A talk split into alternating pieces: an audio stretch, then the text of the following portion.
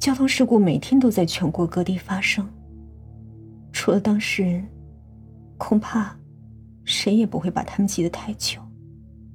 骂过，感叹过，惋惜过，不关己的人都忙自己的事儿去了。但我发现，我却被这件事影响的很深。回到学校，我一直都想着那个男孩的身体。哦不。应该是尸体。我突然对那尸体很感兴趣。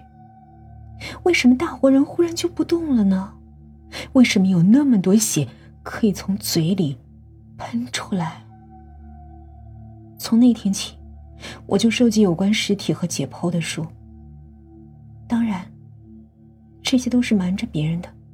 如果别人知道的话，那就会说我有病。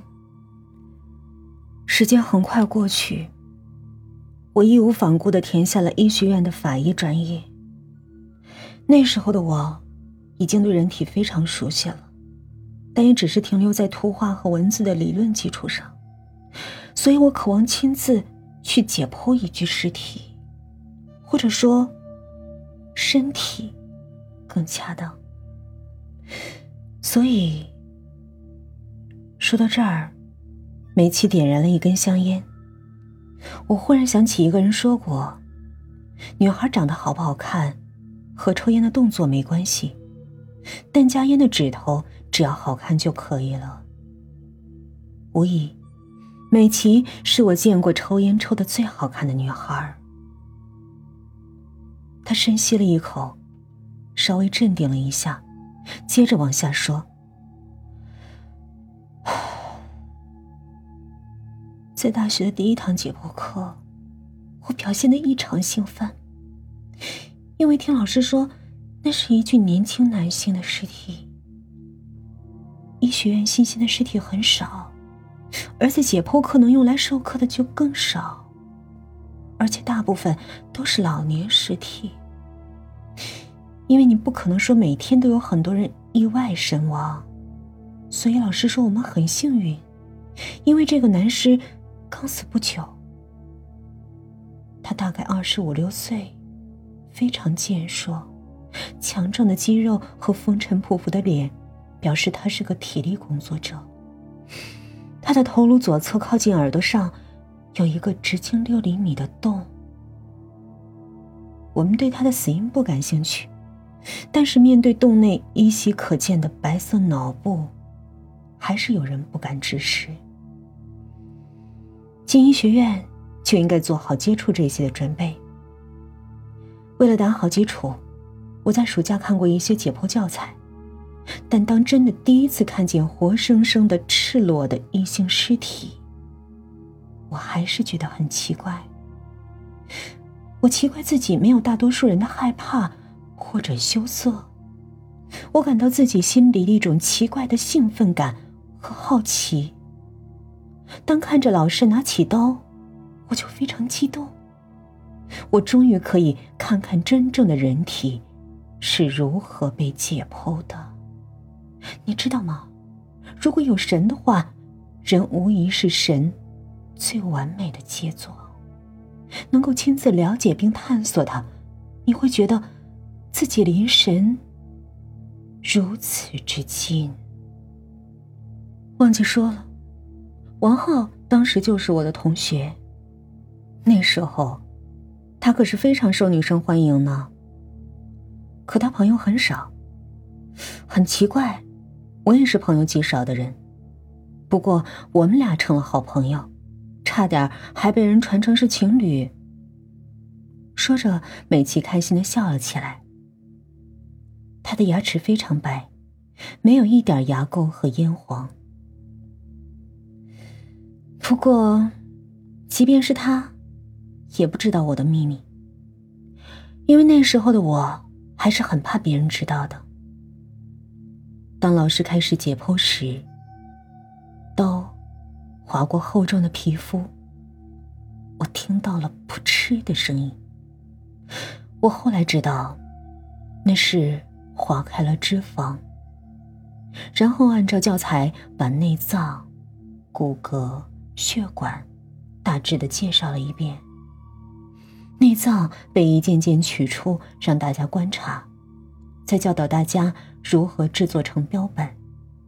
很多人都捂着嘴，而我则贪婪的观看着，辛勤的记录着。老师说，这具尸体可能要有很多用途了。整节课程很长，但我一点都不觉得累。这样的结果，自然是最难的血管学和解剖学的课程。我都学得非常好。没过多久，我甚至做到了光抚摸一块骨头就能知道这个人体是哪一块。但医学院的尸体太少了，基本上后来上课的教材都是直接拿那些浸泡在福尔马林液体里的器官和已经干枯的骨头标本来讲的。尸体对大学生来说是奢侈品，要不然国内外。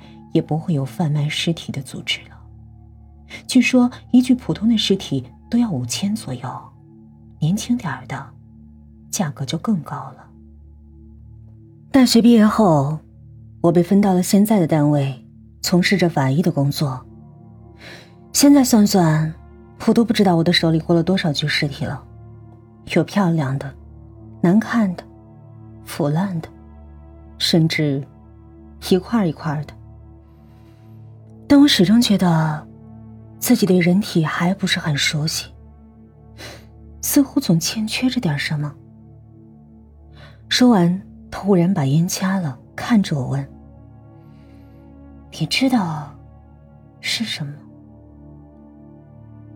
是活人。”他忽然一字一顿的说：“这时候。”我感觉脊背很凉，四周有很多人走来走去，但我觉得自己和美琪仿佛被隔开了一样。这时的我既想离开，又想接着听下去。当我知道自己的这个想法的时候，我也吓了一跳，我甚至怀疑自己是否已经心理变态了。但我又深刻感受到了，原来这个想法，在我十二岁时就有了，只不过是被长期的潜意识压制着。我经常对着自己看镜子里，甚至幻想着自己慢慢划开，看看器官是如何工作的，看看血管和血液是如何运输到身体各个部位的。当然。那不可能。你知道，当一种欲望无法满足的时候，人是很难受的。我只好以动物来做替代。老鼠是最多的，似乎听上去有些残忍，但我没办法。在每次活体解剖后，我都会暂时的平静点儿。不过很快，那种对人体的渴望又涌现了上来。我无心找男朋友。我不感到寂寞，我甚至怀疑自己是不是得了恋尸癖。不过我很快否定了。